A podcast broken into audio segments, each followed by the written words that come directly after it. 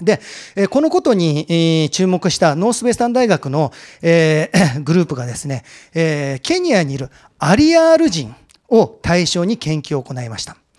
アリアール人っていうのは何かって言ったら、もともと彼ら放牧民なんですよね。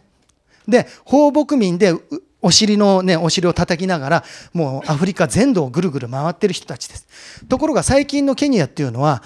都会型の生活も、えー、流行ってきたと。で、アリアール人は半分の人口は都会型の生活をしている。要は定住型の生活ですね。で、もう半分の、えー、人口はまだ未だに放牧民の生活をしている。単純に放牧民とそれから都会型の生活している中で同じく20人に1人このドーパミンの受容体に変異が出る要は冒険の遺伝子が出るものだから冒険の遺伝子を持っている都会型の生活をしている人の健康状態と放牧民をやっている冒険の遺伝子を持っている人たちの健康状態を調べてみました。面白いことが分かったんですよね。定住型をしている人たちの中の冒険の遺伝子を持っている人っていうのは、要は都会型の生活ですね。著しく健康を損なっていた。放牧民に対して、対して放牧民の冒険の遺伝子を持っている人たちっていうのは、すごぶる健康状態が良かったという、単純な比較だったんですけどで、これによってノースベスタン大学のグループはどういう結論付けたか。人類がアフリカから出発して世界中に散らばるときに、もしかしたらこの冒険の遺伝子というのは重要な役割を担っていたのではないかっていうことを言ってるわけなんですよね。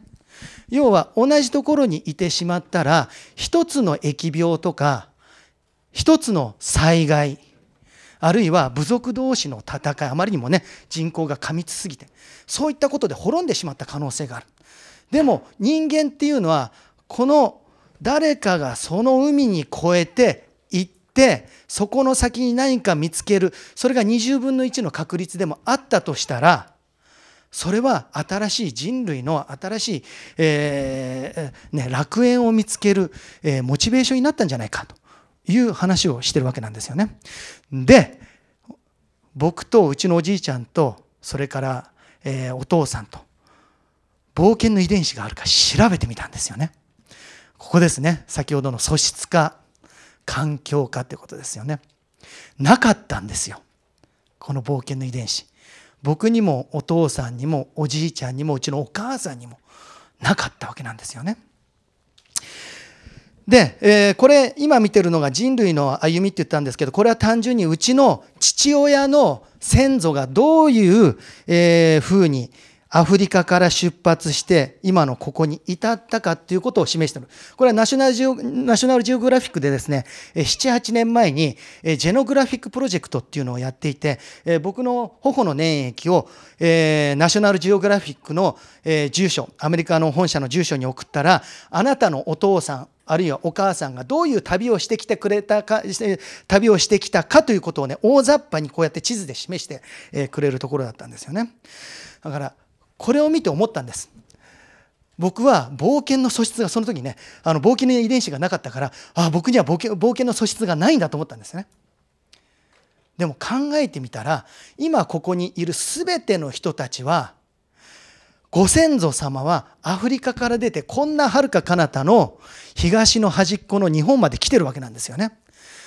そこには必ず冒険があったはずなんです。新しい地に行こうっていう集団としての力が働いたわけなんですよね。で、まあ、僕はね、あのまあ、興味があったところには、ね、行きたくなるので実際にここに行ってみました。あここですね。はい。えー、人類発祥の地ですね、ここが。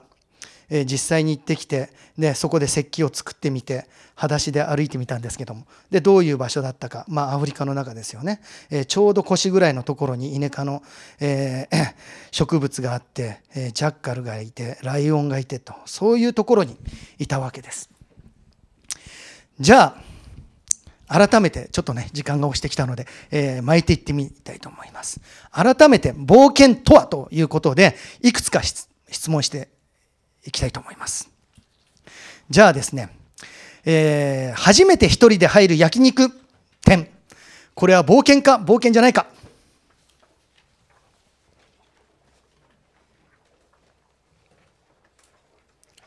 はい。一人旅。イエスかノーか。ほぼ9割が、えー、冒険ですね。約1名、2名ですね。はい、冒険じゃないか。えー、電車の終点まで行ってみる。冒険か冒険じゃないか。まあ、これ意識なくて 居眠りしていく時もありますね。はい。冒険か冒険じゃないか。約ですね、ほとんど9割ぐらいですね。はい、な8割ですね。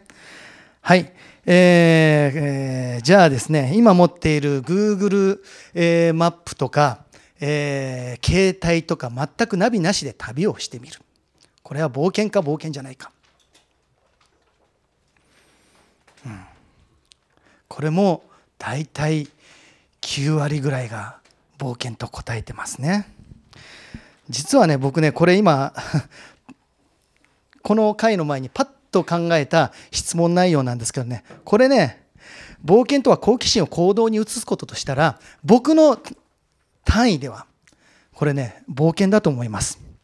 で、冒険は、まあじゃあどっから生まれるかって、えー、いうことを考えてみると、まあ脳の中から冒険にしにこうどこかに行ってみたい知的好奇心が生まれる。で 1500g ぐらいのね重さのこういう器官の中で生まれるんですけれども、まあ、これには140億個の神経細胞があります。で、えー、ここにですね、運動機能を司る小脳ですね。あの、僕たちが頭で考えるよりも運動機能機構を司るこの小脳の方がね、えー、神経細胞の数が多いんですけども、これはどうやって成り立ってるかって言ったら、この、ね、脳神経が各その神経のシナプスと、えー、つながって、えー、脳全体に巨大なネットワークを作ってるんですよね。で、どれぐらい巨大か。一つ一つのシナプスのこの手っていうのがあるんですけども、突起ってあるんですけど、これ1万個あるんですよね。1個につき1万個。だから1層目では1万1個ですね。でも2層目になると1億個になるんです急に。で3層目になると1兆のシナプスが生まれてしまうわけなんですよね。まあ脳細胞自体140億個ぐらいしかないから大体2層3層ぐらいまでいったらいろんなネットワークがいろんな道を作ってまたループをして戻ってきたりするんですけれども。そしてですね、この僕たちがその脳の中でも、その、要は141兆個のパターンがある中で、どこで僕たちが、これ、冒険をしようという、えー、ところから生まれているのか。僕はですね、えー、脳の方は、えー、専門家じゃないし、えこれを、ええー、監修しているのが茂木健一郎さんなんで、ちょっとこれをやるのに緊張してるんですけれども、ここのですね、えー、大脳変影系っていうところがどうやらですね、僕たちの感情であったり、喜怒哀楽であったり、性欲とか食欲を作っているところと言われているところですね。で、ここに扁桃体っていうのがあるんですけども、この扁桃体、好き嫌いを一瞬で見抜くんですよね。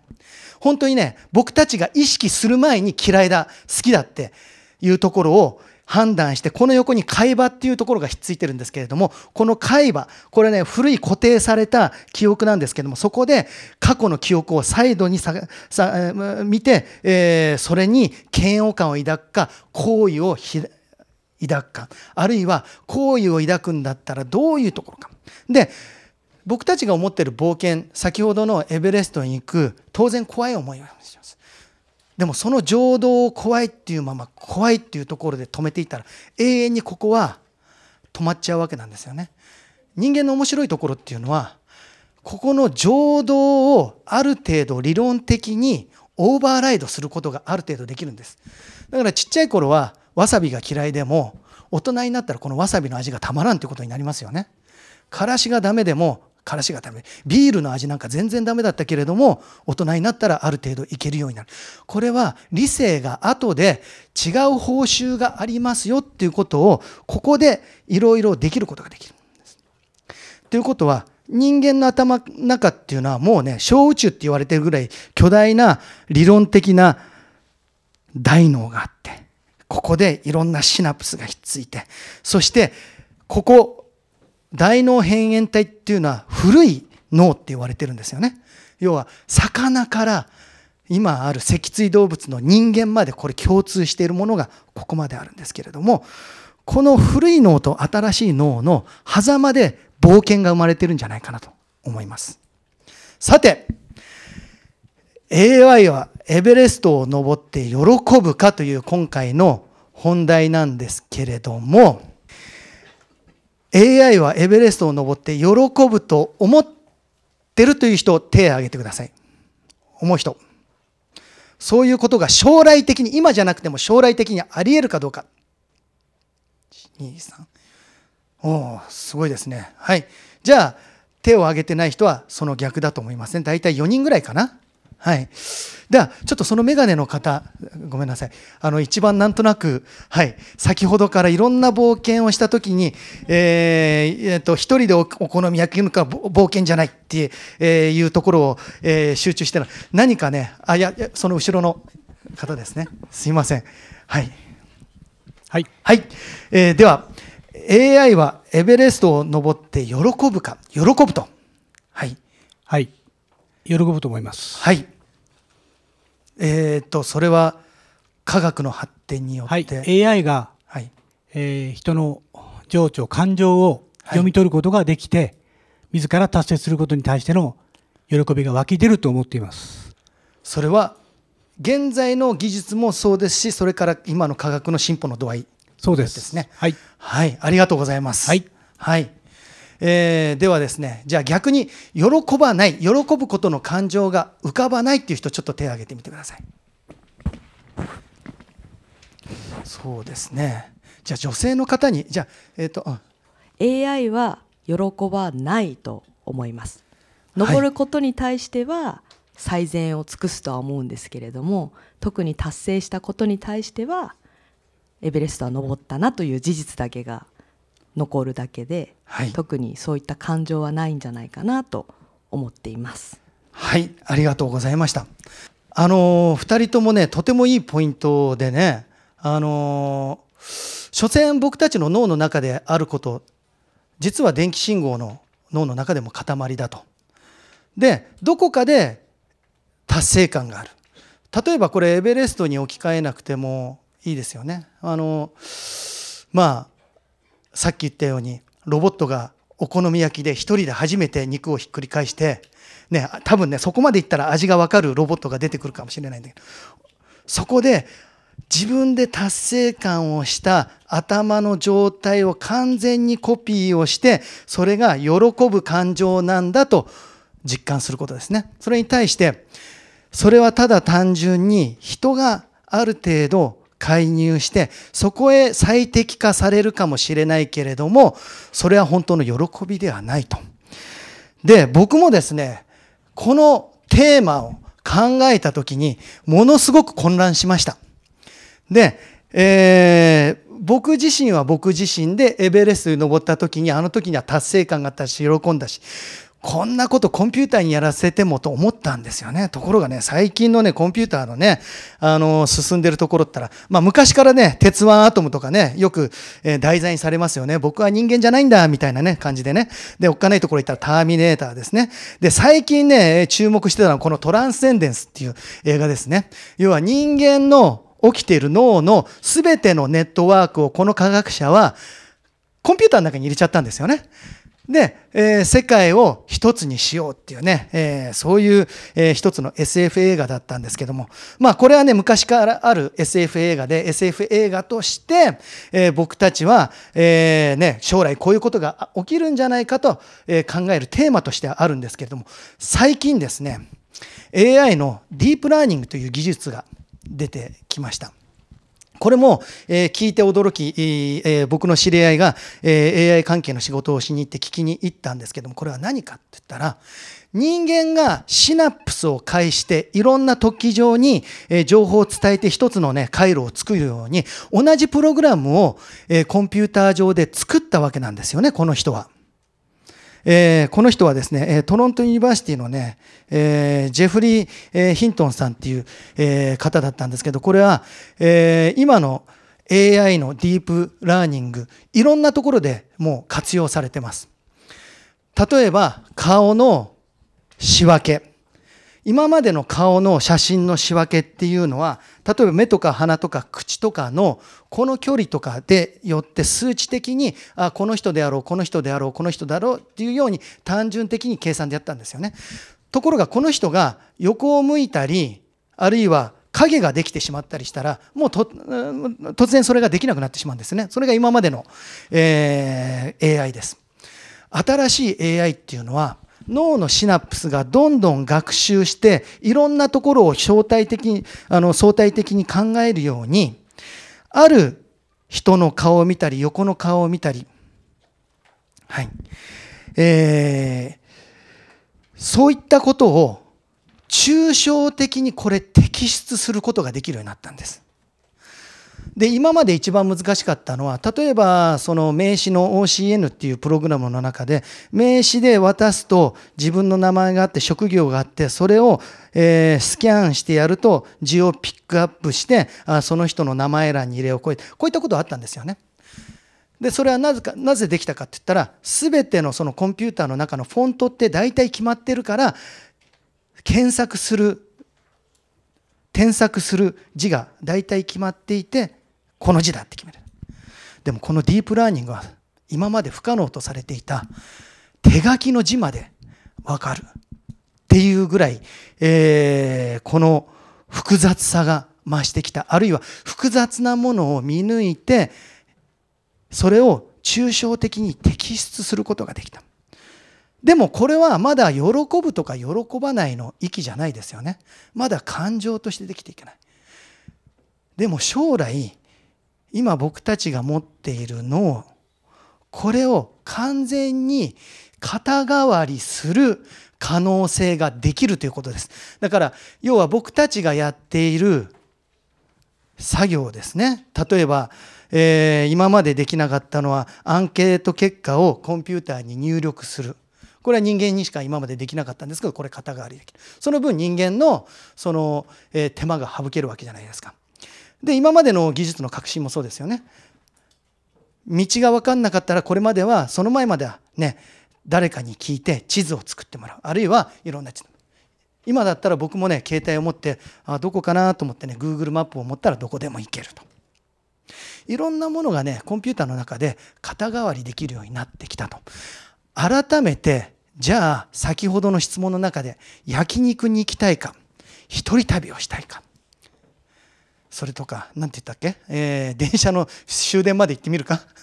まあこれもね、ちょっとどっか、どっかに入ってるんですね。ここに携わってるのは何かって言ったら、最適化ではなくて、自分の意思が介在してることなんですよね。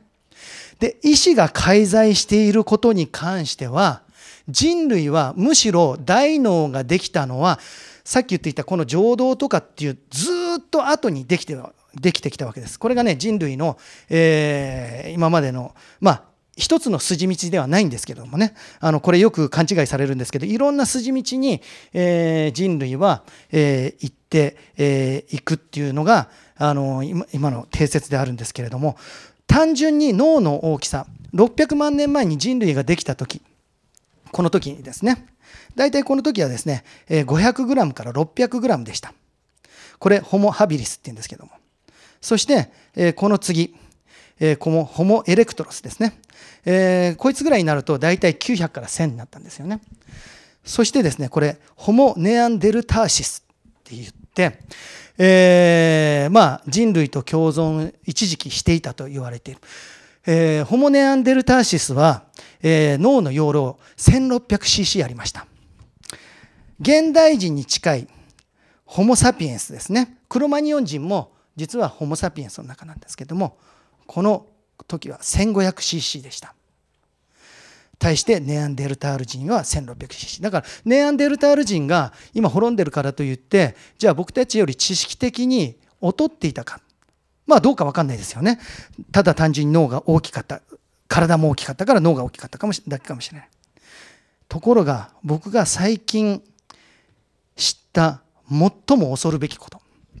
この状態を見てると少しずつ脳がどんどんどんどんどんどん大きくなっていくじゃないですか。現代人の脳の大きさ。実は2万年前のホモ・サピエンスであるクロマニオン人よりも脳の大きさが縮んでるんです。1350cc しかないんですよね平均して。でこの理由についてどうしてかっていうことが言われているんですけれどもどうしてでしょう？誰かもし。はい。とその今人間が発達して AI が発達したことによってもう考える必要がなくなってきた。はい。そんな感じですね。なるほど。はい。恐ろしいですね。はい。では、次の。誰か、まだ他に意見があるという方、ぜひ答えてください。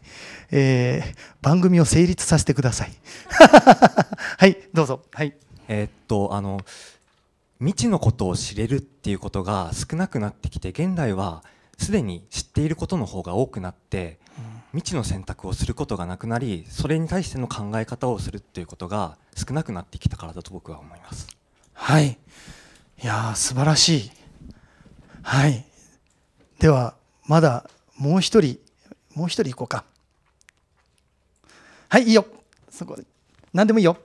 私もあんあのす最初言ってたことと似てるんですけど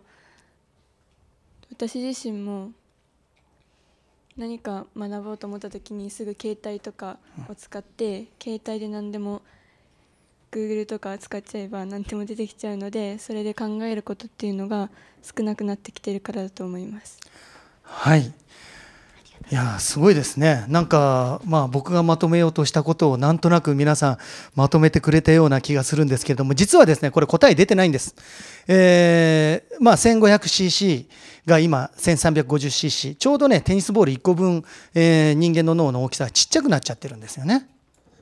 で、えーまあ、専門家の間では脳が小さくなったからといってインテリジェンス要は知性が低くなったわけでもないっていう理論もあれば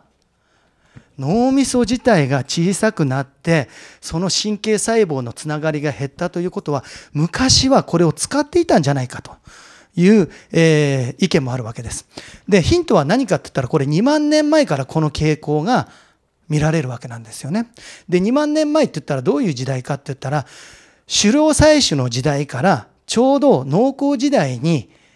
変わったところなんです。ちなみにホモ・サピエンスっていうのは20万年前に最初のホモ・サピエンスの考古学的、えー発見がされてるんですけど、まあまあ、考古学的に20万年前に出現したと言われてるんですよね。それから18万年間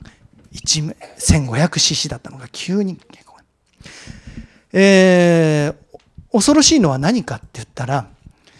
どんな動物でも家畜化した途端に脳の容積が小さくなり始めるんです。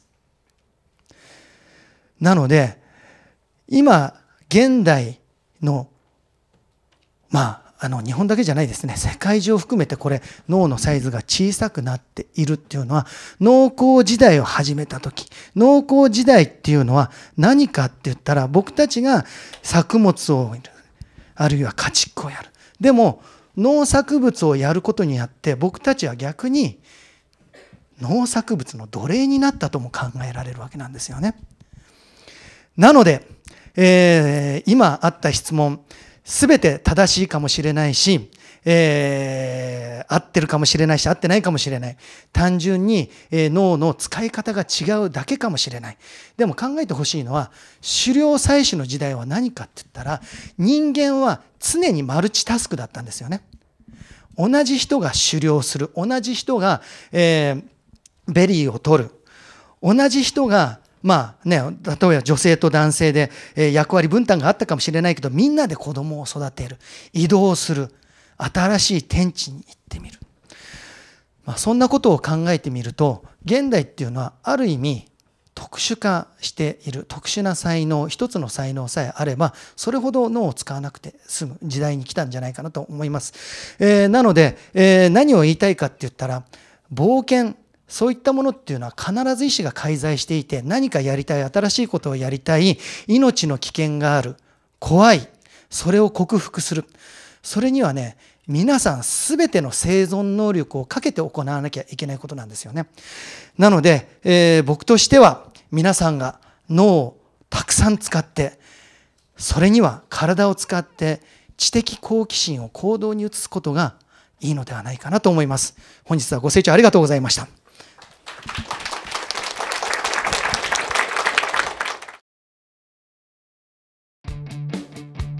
カナダでも。